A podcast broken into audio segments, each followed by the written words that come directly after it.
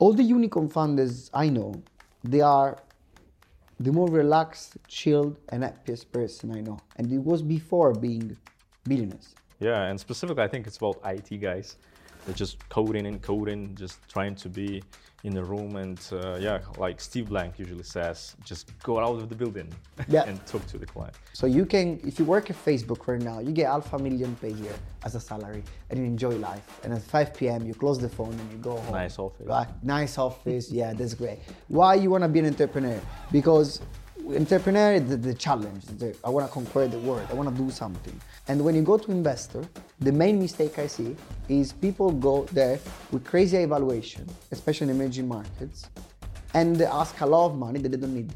If you look at from Nike to Tesla to SpaceX to whatever, they be like they spend probably six to seven years being on verge of failure, but then you push hard enough and you always make it.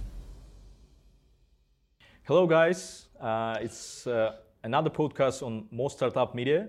Uh, my name is Alim. I'm the managing partner of uh, MOST Holding and the CEO of MOST Ventures. Uh, again, there is uh, one more podcast eh, on our channel where we invite great entrepreneurs, investors, and just great people with a huge experience specifically in doing their own business. And I hope that all of our podcasts give you a lot of insights that you can use in your uh, businesses and companies and startups. So uh, today we have a great guest from originally Italy, Francesco Cracolici, the seed investor, the angel, uh, the managing partner and growth officer at CrossFund, and also the CEO at Nomadic Minds. And yeah, and also you uh, work with the EBRD Star Venture program that we launched, and we're going to talk a little bit later about that. So welcome, welcome to Kazakhstan, and welcome to our channel. Thank you. Super happy to be here. Super excited. I've seen the companies here and it looks great. I'm sure Kazakhstan will be a next big ecosystem in like three to five years. Okay, good statement. Yeah. We're going to come back to this. Yeah, it's one of my actual things that I would love to talk to you about the ecosystem. So, uh, just to give it a plan, I would love to, for our listeners, I think we, uh, by knowing the experience that Francesco uh, has, we are going to talk about fundraising, specifically one of the uh, important subjects for the startups. Uh, I know that Francesco also is an entrepreneur, serial entrepreneur, and also the investor, the angel investor. So we're going to talk about this, your experience, and uh, specifically, uh, we have our own club. So I will be also personally interested to hear your story about that, and yeah, about the Star Venture program that we actually launched today. Uh, but since the podcast will be published a little bit later, but I hope it will be before deadline that Star Venture program has. Okay, so Francesco, my first question is uh, actually simple. What sparked your interest to, to the region and yeah, uh, why you decided to visit Kazakhstan? So there's a big change coming right now in the whole planet. Capital is going slowly away from the big region and start looking outside. And uh, whomever has a great mind and a great project and the willing to work five to ten years on a project have the opportunity to create a massive startups doesn't matter where they are. Before you either need to be in silicon valley you need to, need to be in london you, need to, you have to be in tel aviv shenzhen and you could. Right now everywhere on the planet you can build a great company and change the world and that's a fact. Now it means that there are plenty of places on the planet with great talent, great minds, great skills, they are completely untapped right now. Mm-hmm. So there are places again, plenty of future millionaires, billionaires that we don't know yet. Where are the places where you can where you will see the most of those millionaires and billionaires in five, ten years? There will be the places where the people have connection with the major ecosystem, where the people have access to resources, access to talent, and when the people are eager to do whatever it takes to make it. And if you look at these characteristics, you can clearly see that Kazakhstan is among the top of the list in three to five to seven years to become a place on the map on the global startup ecosystem. Yeah, I even heard, I totally agree, and it's good that you started from this point. Uh, I heard a statement uh, if you don't look at these emerging markets, what I call emerging markets, it can be a missed opportunity. Yeah. Yeah, and yeah, totally right, even for Kazakhstan. Yeah, good. But let's come back to this for sure, and uh, good introduction. But um, I think our listeners would love to, and me also, uh, to hear your story. Maybe we can start from your background. I know that you already created several companies, you made an exit. And yeah, what was it? Yeah, so I did a bunch of companies. Not all of them were successful. We're not gonna talk about this the failure. But we definitely. But let's talk. I mean, no, fuck, people like fuck ups, you know. yeah. So the whole point is, I did a bunch of fuck ups, yeah. uh, and probably gonna do much more in the future hopefully. Okay. Uh, but then, uh, yeah, long story short, Acrea Company was a traditional, let's say, marketing agency focused first on Italian market, and then we expand, and uh, uh, the and then finally we reached a certain level that we could sell, sell it, and we sold it. And uh, the, my lesson learned, and so there's no point to go much into details for like because it's not that interesting. What is interesting, and I'm gonna tell you right now, there is one lesson I learned that changed my whole perspective about how I see startups. And I can clearly see that everyone, there's two lessons actually. That everyone on the planet that has been successful have these clear two things here, written here in mind. Mm-hmm. So the first thing was is about sales. When we had the company, we had a churn rate so churn rate is how many clients try you and then decide to drop you off, or about 80%. Like the average churn rate should be 3%, 2%. Mm-hmm. I go 80. So 80% of people I work with, they didn't like me. No, they didn't like Francesco. I mean, I'm very yeah, yeah. agreeable, but they didn't like the product. So I learned, there's two lessons I learned. They change the way I look at startups. And I can tell you that every, so as you know, right now, across fund, we have a thousand angel plus successful people. I work personally with plenty of millionaires and billionaires in Silicon Valley. And I can tell you that each one of them knows these two things very well. And that's why they're successful. The first thing is about sales. So my back in my company we had 80% churn rate.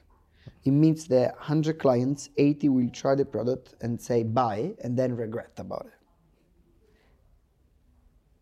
The average churn rate should be between 2 and 5% i got 80 so you might think francesco is a very shitty company but the reality is that we were selling like crazy we were selling to anyone and everyone and we are convincing people to buy.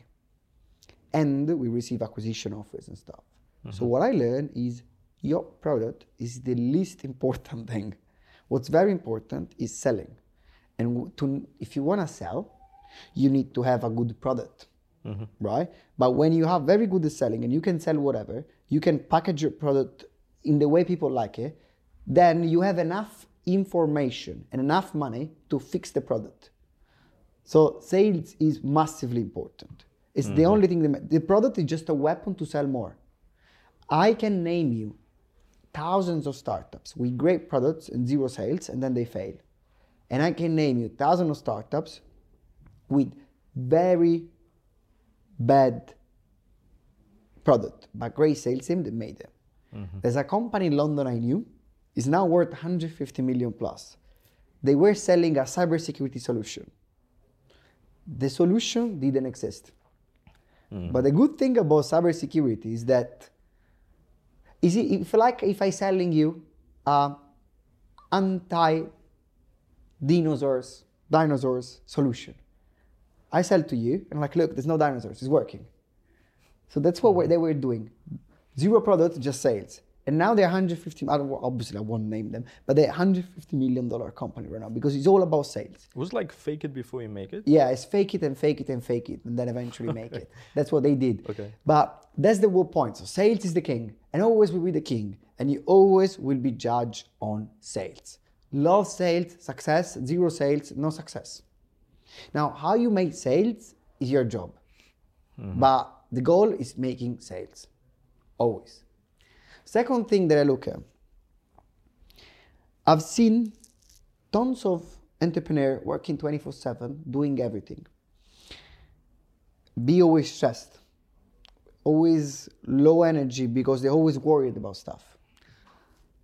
All the unicorn founders I know, they are the more relaxed, chilled, and happiest person I know. And it was before being billionaires.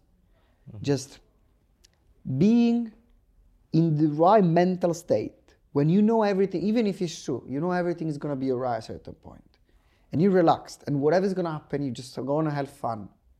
That's the way to go.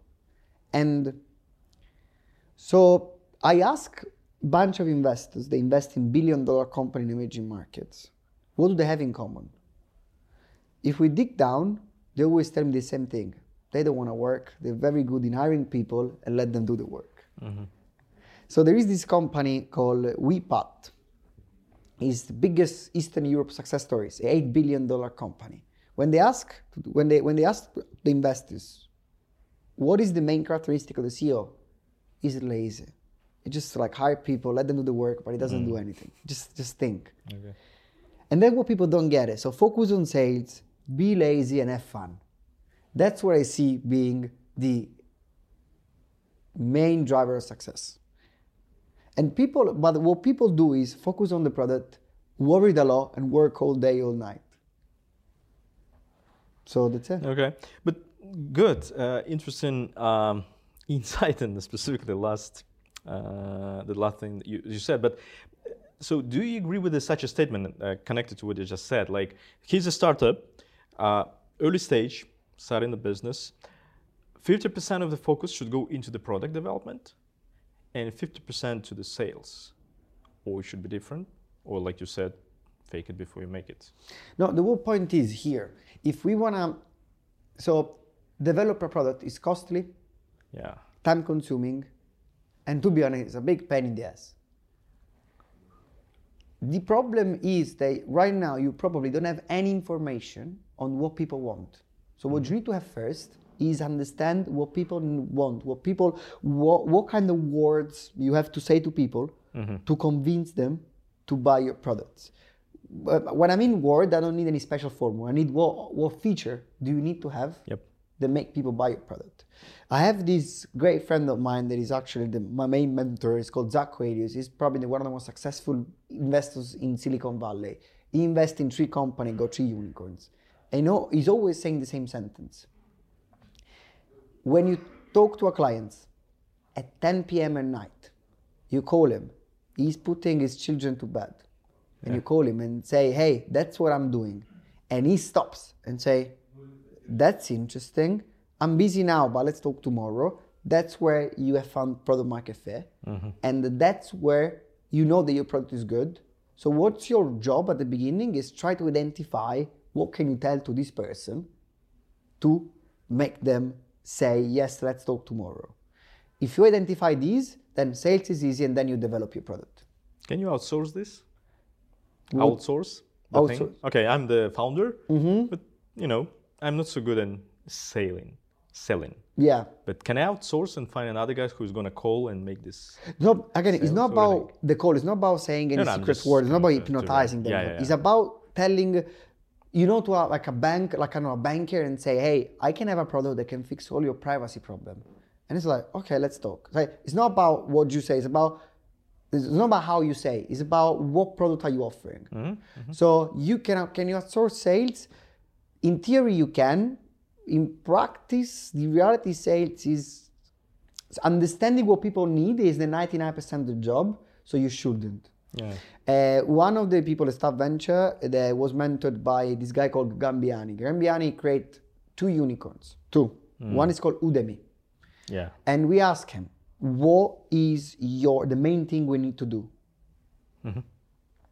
to make this company successful? And we were talking about a company with two million in revenue, They received four million in funding. No, so not a guy that just started. A guy that is already. It's actually a girl from Jordan. Is already going good. We asked him what this company needs to do to grow, and he said, the founder needs to speak with ten potential moms because mom was the target, and sit down with them and ask them questions and learn about them.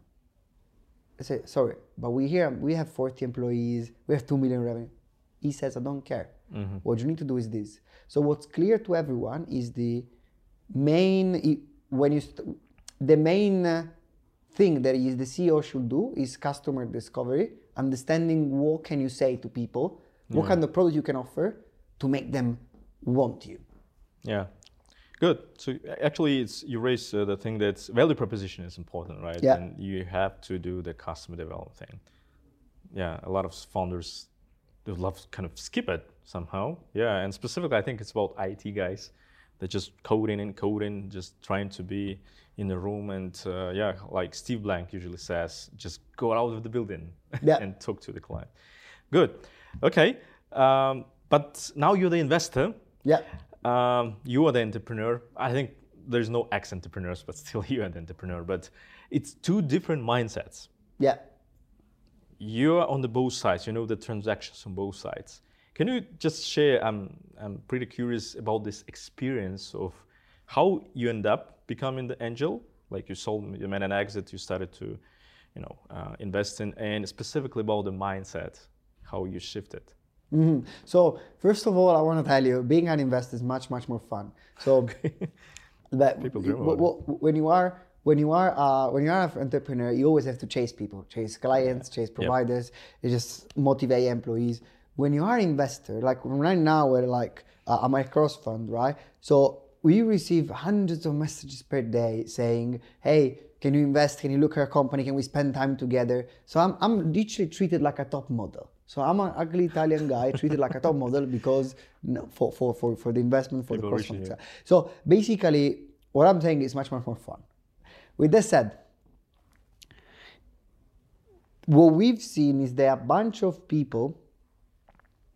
Uh, what we've seen, like as, as a, the main thing, as a the main switch, is that while as an entrepreneur is all about bashing your head to the wall trying to make it, when you have to invest, it's all about do the research, learn as much as you can, and then take the right decision. So there is this statistics that says that the difference between a l- bottom quartile fund, so a fund mm-hmm. that has the worst return, and the medium to high quartile fund, so the funds that have good above the average returns, is the hours in due diligence. If mm-hmm. it's more than 25 hours per company, you make a lot of money. So if you spend more than 25 hours per company analyzing to invest on more, you make you make probably 10x the money if you spend less than 25 hours. So it's all about research, and uh, the, the more research you do, the more the chances you're gonna make it. Okay, okay. Uh, so, what was your first deal as an investor? What was the startup? You remember it, right? You usually remember the first business. Yeah, yeah, You yeah. remember the first deal. So um, one of the so the, the I mean we, we CrossFund the, the the first deal that I've done once I joined is a last mile delivery company mm-hmm. that the, the the the thing is simple like in every big market emerging market there is a last mile giant so a company mm-hmm. that deliver things to people Okay, so there is one in Vietnam called called Tiki. There's one in there's one in Indonesia called Flash Express. There's one in Thailand called Ninja Van. They all more than one billion worth. So the first deal we've done here is the same thing, but in places like Iraq and Jordan, and then it's going to span to Saudi Arabia. So mm-hmm. let's say that you are a Burger King and you want to deliver your burgers in 15 minutes. You obviously you need to have a fleet and you need to have a software, etc. You talk with this company, and in two in two days you have everything ready. That's Yeah, what yeah. they do. The first deal I did ever was another last mile delivery actually, mm-hmm. but in Turkey. And they one of the reasons why we did it was because the co-investor were Justin Kan, the guy that created Twitch, and Justin Mateen, the guy that created Tinder. Uh, Uh, these these are the reasons why we did that. Um, and yeah, that's it. Yeah, but uh, it- let's a little bit dive into into this. Since uh, me as an investor and uh, also leading the this uh, the Angels Club, and when the startups get rejection, they always you know sad. Yeah. yeah. It's like I have a brilliant product, we have traction and everything, and people refusing it. So what do you think? I mean, based on your even with this deal or whatever, any other maybe case, uh, what was the main point or argument for you? Okay, we go there. Is it was it a co-investor like you said? Yeah. That's, uh, this is the main thing, right? Yeah. So uh, as a lesson, we can tell the the founder find your dream investor. I don't know someone who will put in skin in the game, also invest in, and after that others will follow, right? Yeah. Okay. Or So- any other? I'm telling you a- like a, a, a- a bad thing to say, but say anyway. Uh, majority investors ships, so we just follow whatever. Okay. If it's like if he's a, I heard he- it. so if a smart guy is saying yes, then uh, we invest. If a smart if if it's no one is saying yes, I would definitely I'll, I'll say no anyway. Like th- there's a there's a big problem. Why? Because I I give you a secret. So this was a report last week about venture returns, and the top 10% of the VC funds they make 10 times the money. The all the rest, the average is 1.3. So it means that if you invest in a VC fund, you, you can expect 1.3 the money. Like I invest 10 million, I get 30, 13, 1, 3 million. That's the average. But if I invest in a top VC fund, I get, I put 10 million and I get 100 million. Now, what does that mean? That everyone is trying to follow those guys. Yep. Everyone is like, okay, let's see what they do. I just get in. Yeah. Because we got no clue. No one has any clue. And investors don't have any clue about who's gonna succeed, who's gonna fail.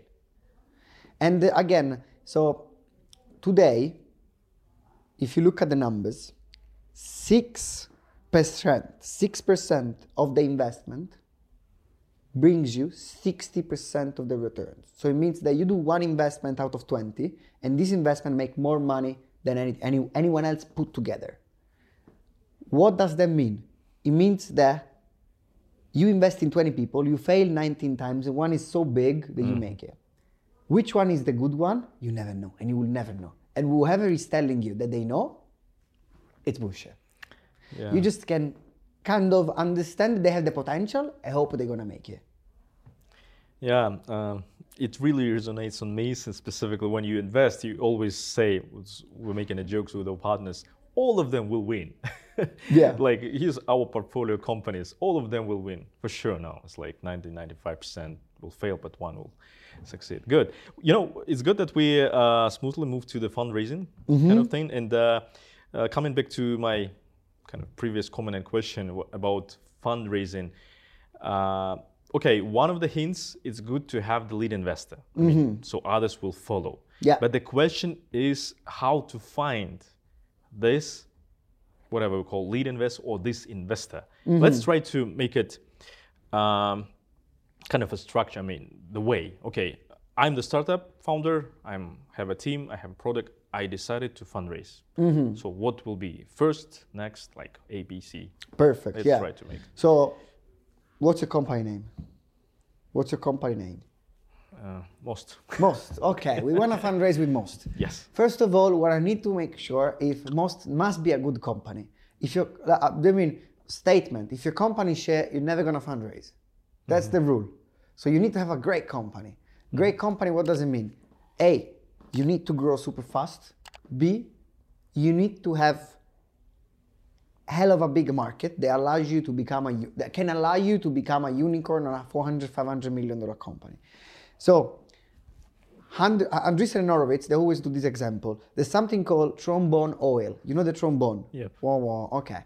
There's an oil you, that you, you put in the trombone, and you buy this oil and it lasts you five years.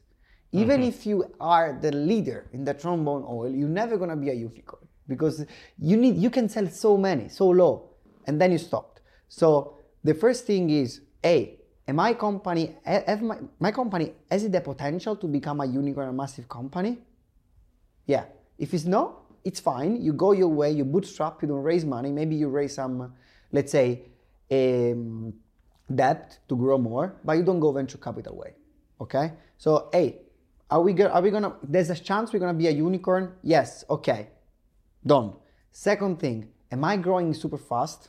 Mm-hmm. If you're not growing super fast, it's not that you're not going to grow. It's simply like investors, you are competing with other startups that are growing 50, 30, 20% month on month. So if you like last year, you, you, don't, you didn't grow that much, there's no point to go fundraising because as an investor, I'd rather go with someone that is growing faster. Yeah. Okay. But I will interrupt you Yeah. here. Can we say uh, the range or whatever the number, like what it means to grow Mm-hmm. Okay. a startup? Very g- good question. Yeah. Okay, so what are the numbers that you you need to tell me to to to show me the growth? The bare minimum, and when I say bare minimum, I means that if you don't do this, don't even think about fundraising. Usually is 2x year on year. So you're raising, you, you basically January 2021 you do 10k, January 2023, eh, 2022 you do 20k. That's the bare minimum. The average should be 3x. And again, it doesn't mean that if you do less you can't raise. There are some lucky people that do less and raise anyway, and uh, maybe a way lower valuation. And I, I've seen people growing 5x, mom, 5x year on year that don't fundraise. So it doesn't mean anything, but this is the average. Then uh, monthly growth is, ba- yeah, if you calculate the monthly growth is basically between four, yeah, let's say four, seven percent, the minimum, and then 10% should be the average. Uh, the the thing is like the main one of the main driver of valuation is actually the growth rate. So if you're growing if you're growing less than that, your valuation should be way lower. That's the point. Um, then th- this is what this is what, what actually growth means. If you're not growing at that numbers, what you should do is focus, put your put your head down, and grow more don't go fundraising focus on remember it's like you know like there's the horse and the jockey thing so the is the one that wins the race is always the horse it's not jockey mm-hmm. like if you see, think of secretariat and Varenne, they are the two fastest horses in the country. No one knows who, on the history of like horse race, they are the fastest, right? Mm-hmm. No one knows who was riding them. You know them. The same thing with fundraising. Like CEO is not as important as the startup itself. So focus on making the startup the fastest horse ever. Don't focus on pitching better or knowing new investors. It's not, it's not your thing now. Make a great product and trying to grow as fast as you can. And that's it. Once you have, you know that you, you're growing fast and you have a big market, it's all about getting the right strategy. So, old entrepreneurs, so being an entrepreneur is a shitty job. You all know it. So you can, if you work at Facebook right now, you get half a million per year as a salary and you enjoy life. And at 5 p.m., you close the phone and you go home. Nice office. Right? Nice office. yeah, that's great. Why you want to be an entrepreneur? Because entrepreneur is the, the challenge. The, I want to conquer the world. I want to do something. So to be an entrepreneur, usually you are either you are a bit crazy and a bit over optimistic. Mm-hmm. And the problem is that you think that your company is worth a lot of money, and when you go to investor, the main mistake I see is people go there with crazy evaluation, especially in emerging markets, and they ask a lot of money that they don't need. Hmm. So the main mistake I see is startup from emerging market just started low revenue going at 20 15 30 million valuation that asking for 4 million and when you ask what you're going to do with 4 million they'll tell you ah i've got plenty of plans yes um, of course you do but the reality is that you are competing with people that have your same amount of revenue same amount of growth Yeah. with half of your valuation so you're never going to get money Or you're gonna get from unprofessional investor. Yeah, probably you're gonna get if you get it, you basically it's getting from someone unprofessional. And then what happen is I go to you and I say my valuation is 10 million. And you're like, yes, these other companies, same number as you, is like 3 million, 4 million. So I'm mm-hmm. not interested. You waste eight months of your life, and then I go back and say, yeah, my valuation is 7 million. And you're like, I'm not interested. Yeah. What you need to do is start low and start with a low valuation, maybe raise way less. This is one of the secret. So instead of raising 1 million at 10 million valuation, trying to raise 100k at 5 million, and then other 200k at 7 million, and then other 800k at 10 million. That's how you that's how you get traction, you get money, you get connection, and then you create some FOMO because the people know that your round is short and they either in or out. Mm-hmm, mm-hmm. And if they miss you now, they can invest later but much higher valuation.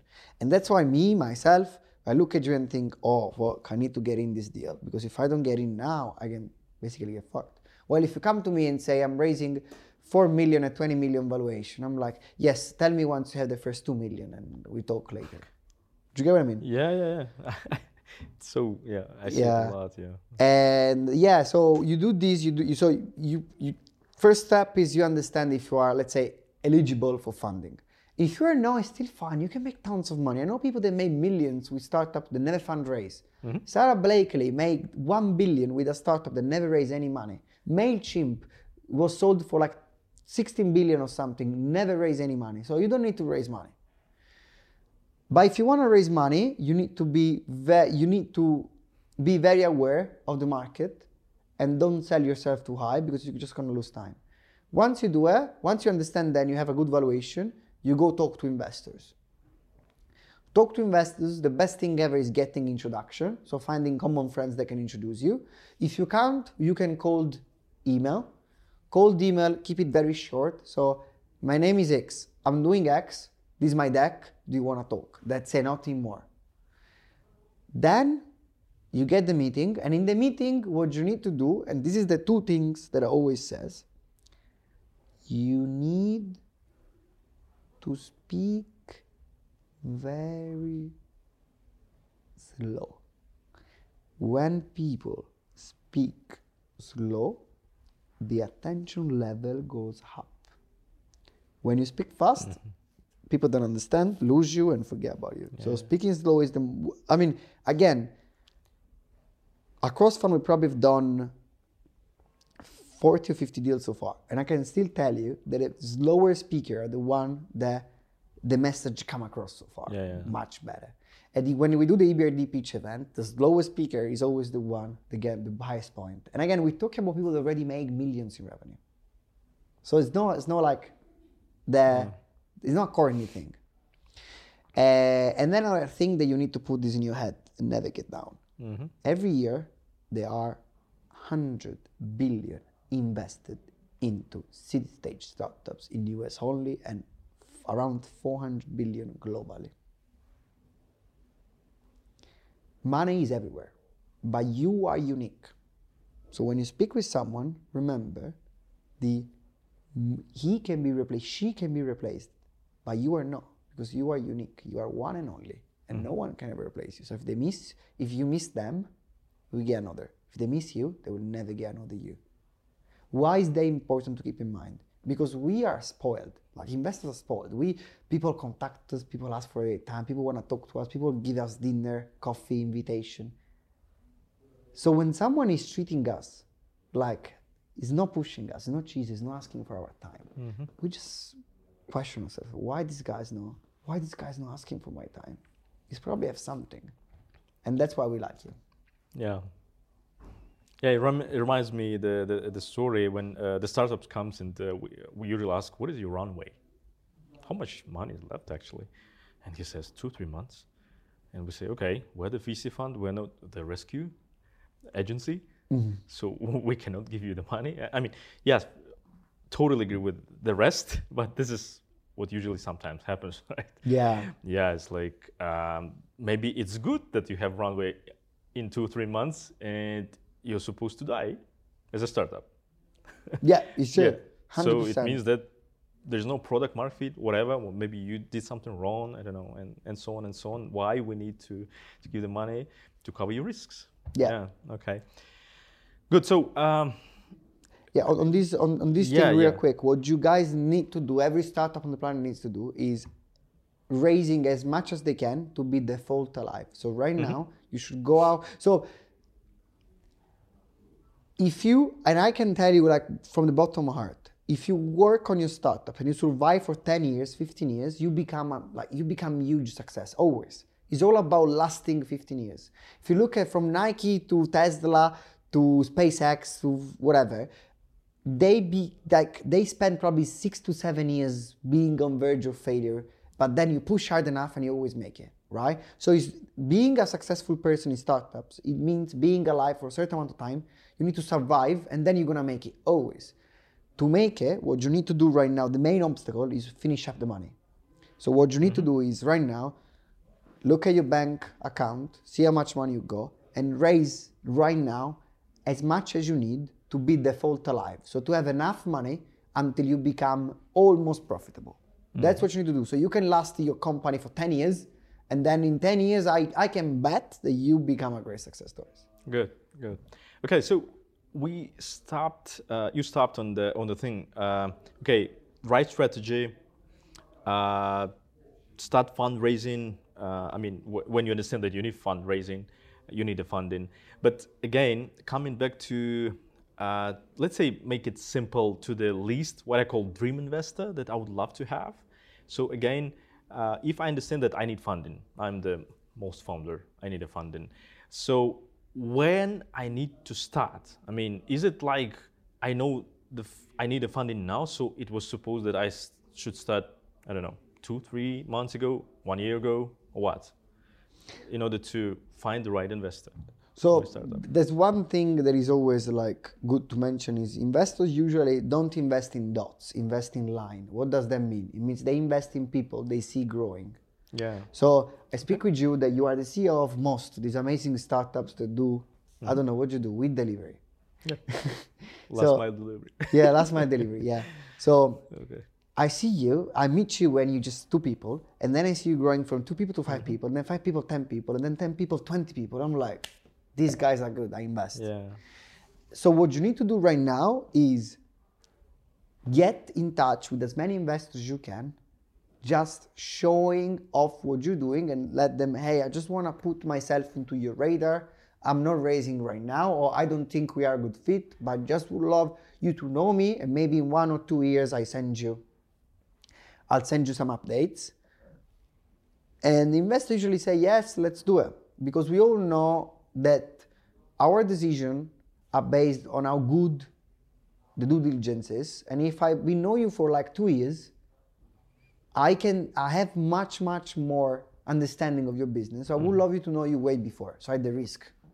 Yeah. So you need to right now get relationship with investors. That's the first thing. Second thing, if you got less money than what you need to become profitable, okay, raising right now. Regarding connection to investors, you should start right now making as many connections you can because again, we invest in people we know.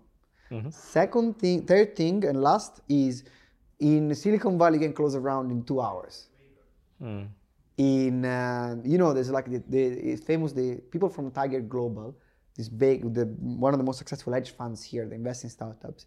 They sometimes they walk with a term sheet on the pocket, and if they go to a company, the speaker's like, okay, I'm fine, boom, boom, here's the money. But it's not going to happen in emerging markets. In an emerging market, you just have to allow a minimum of six months and an average of like 12 to 8 months. So if you want to raise right now, you need to start 12 months ago. Okay. Okay. Good. It's always good to make it clear since uh, we got a lot of discussion on that, and I really like. Uh, I hope that our listeners, our um the people who visited our channel, will stick to two things: uh, to understand when they fundraise, and specifically that, um, like you said, uh, you have to have a plan on that. This what I see. It's a lot of sometimes chaotic. Okay, I need Yeah. the money now. I fundraise. I don't need the money. Nothing. You mentioned interesting thing about the cold emails. I'm just curious. Do you open them? Yeah. And any deal happened after you know you got you didn't get a referral right recommendation for someone or you Yeah. was uh, following some another co-investor but you opened the email you read you met the founder and you invested Yeah, it happens, and it Okay. will happen. And uh, the problem is the usually the people that the level of the cold email is always very low. So it does it means that okay. the people that cold email usually don't have connection. They're just doing out just. So again, it's all about signal. When you are cold emailing me, okay, it means that you don't have enough connection yourself. That you just that you're I'm, I'm the last resort you have is invite a bunch of get some bunch of email address and send them the email. That's it means that you don't have connection. It means that you know you're not able to create connection. and it's a mm-hmm. signal that you're not probably as good as resourceful as you should be. Yeah. With that said, doesn't mean that you're bad, but you're signaling that you're not on the top. But it's fine. I so I rather have an introduction for plenty of reason. But when I get your email, I read it. If it's very long, I don't read it. I just skip it. If it's very short, I read it. I see the deck. I skim through the deck very fast. And uh, if it's the, there's five or six things that I like, I go bit more and eventually talk with the founders. Okay, so you do it. Yeah. So I mean, a lot of people that I know they read like they, we all read like uh, we all read email. The most people think that cold email doesn't work because they have bad companies. I'm telling you right now, most people like entrepreneurs are overly optimistic. So there's a high chance that you look at your company and think, oh, I'm building an empire here. But if you will be ever an investor and we look at 100 deals per week, like we do, you probably see that you're one of many, you're not that special, you're not that good. It doesn't mean that you're not going to become good. But right now, you are the same level of probably other 100 people that I know. And these 100 people are not going to be successful, I know that. You might be. But right now, I don't see how. Yeah. Uh, I heard a statement that every founders always need to put himself uh, by saying, I'm the first investor into my company. When you try to put it into investment shoes, I just to stand like, I'm, do I really want to invest into this business? Not just like doing it, yes, as entrepreneurs, we love what we do, but try to sometimes just push yourself the thinking that try to be the investor and think and look at your business by saying and thinking, do I want to invest into the business? So this is just kind of a, a thought I heard, and I think sometimes it's good um, when we ask the questions from the startup founders and we see there is kind of you know blurry answers or something, and I I'm saying, are you sure that you as investor just to be try to be the investor they would love to invest into what you are saying? Yeah. Okay. Um, a little bit of the side question. Um, we are in the emerging market, what I call. I know that you are expert and you are actually working in emerging markets, Balkans, right? Egypt and others. Southeast and Asia. You, yeah, Southeast Asia. So you have a lot of Kenya, experience yeah. working there, investing there. Middle East, yeah. what are the, what are the advices, let's say, the recommendations for organizations like we are? I mean, Mm-hmm. as a ecosystem players, let's say, or even for the founders. I mean, even for investors, what should we do? Or we don't need to do anything, but just organic grow happens uh, in order to boost up the, uh, the, the, the development, the market. So we will be more attractive. We can come up quicker to successful stories. And, and yeah, so we will be visible to, Okay. the, to the global scene. So, in emerging markets, so first of all, there is this big book called The Rainforest to explain how the ecosystem develops actually, and uh, they do always they always focus on the example of Tel Aviv. Mm, yeah. So Israel was a place where it wasn't very well connected. It was kind of closed. They don't speak English. They speak, you know, they speak Hebrew, and it was far away from everything. It was in the Middle East. The neighbor country like Egypt, Yeah, Egypt, yeah. Lebanon, Syria. So it's not like the best place to start a company. Right now, this is a startup nation. While if you look, for instance, at Italy, okay, or if you look at other countries, they don't have the same level of startups as Israel, but they were very much well more connected. Why, this place in the middle of the Middle East made it and the and the other country didn't? One of the reason, the main reason, is that everyone in Israel is forced to go and join the military, and most of the people they have a super high level of discipline and education, te- like technical education. So you have literally mm-hmm. an army. And when I say army, it's literally an army of super yeah. smart, disciplined people ready to work hard with super high level technology and super high level access to knowledge. So what happened is that all the big companies from Google, Apple, Microsoft, they all went there and create the R&D department. Yeah. So those companies, what, what happened is those guys were already smart, were already knowledgeable. On top of it, make connection to the rich people, the, the Silicon Valley people, no brainer. Startups now and then, boom, boom, boom, boom, boom. Once you make the first two or three or four startups that become big, you create this avalanche effect when you basically take a guy that was working at restaurants, now he becomes an operation manager, and now he becomes a VP of operation. Mm-hmm. So you teach him, and now he creates his own startup. So there's a avalanche effect when every unicorns create two or three, four unicorns. Yeah. There's they call it the PayPal mafia, right? In in the Middle East we have the Careem mafia. Yeah, so we have Jewish tech mafia. The Jewish tech mafia. Yeah, we have. there's a bunch of companies that did there's a bunch of companies that yeah. create other uh, they create those things. So when it comes to when it, the, the ingredients to create an ecosystem are talent and connection. Connection either to uh, clients or capital. So mm-hmm. talent, Kazakh plenty of talent. Connection, it could be improved. So getting a bridge that connect them to the right investors and the right potential clients is a good way. Now, emerging markets wise, there's two kind of companies in emerging markets, like exporter and importers. Mm-hmm. So, I'll give you an example. Across fund, we have a company that is doing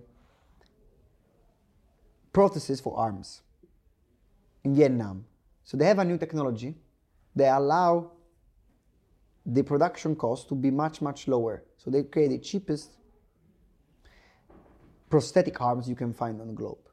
These are export of technology, so they will export the technology worldwide.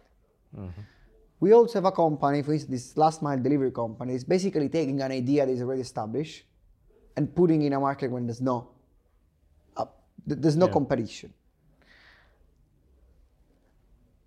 The first thing statistically that you should look at is who is the main competitor of the startups? Because 85% of all the unicorns on the planet according to the study called Super Founders, are competing with big non-tech companies. So if those, so when you look at the exporter and the importer, you check the competition. If they're competing with big startups, is a no. If they're competing with like a big giant, I don't know, with Coca-Cola, might be a yes. Now, when you look at exporter, it's absolutely vital they have a huge technology advantage. Mm-hmm. That's the whole point they have to so you have to be very good techni- technically and understand if they have a technology advantage. If you understand that you need to understand if the team is good and if the market is big. And that's how you do with the exporter.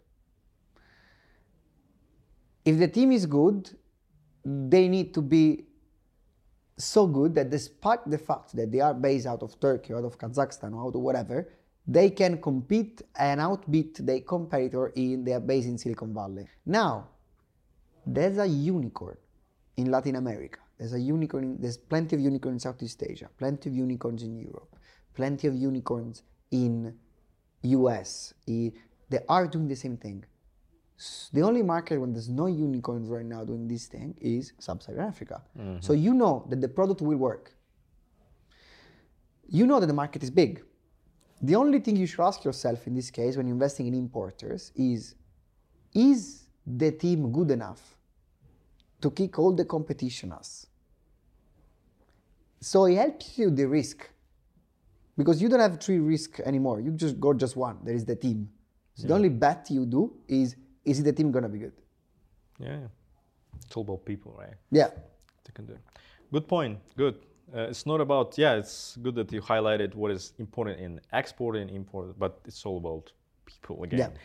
Yeah, actually, I know that we are limited, but the last question specifically is goodly connected to what you just said about the program that today was launched yeah. Uh, with the EBRD. It's called Star Venture. Yeah. And I know that it's a lot of opportunities for the founders, specifically from the non-financial side. Mentorship, advising, I heard a lot of stories. Let's sum up with this program so you can share uh, what the founders can get. Yeah. So EBRD is one of the largest development bank on the planet. Uh, so what we what EBRD does is they create the first seed stage program where gives we give a certain amount of funding to the startups, non-dilutive. So mm. the startups don't need to give us any equity or give any money back. They just get the benefit of the funding. On top of that, we give them access to top level mentors and a network of investors where they can raise money from. Yeah. so far, we started in Egypt three years ago, and the, the total portfolio value was around 100 million. Right now, the total portfolio value is getting close to 2 billion, so 20x in less than three years. And it seems it's going to get to 3, 3 billion by the end of next year. The company raised plenty of money by Sequoia, by Tiger, by all the big names, SoftBank, by all the big names, and uh, they seems they're going to raise much more. So the market has said, not me, but the market has said this is one of the best and most successful program for the emerging markets. First of all, because it's non-diluted capital, so you get capital for Yeah. free. Second of all, because the company are growing fast, and there must be something. Now we start in Kazakhstan. We are about to select between five to eight the most promising Kazakhstan companies. Thanks a lot again, and thank you guys. Uh, I think, I hope you also enjoy the podcast as I did. Thank you. Thank you. Bye. Thank you, guys. Bye.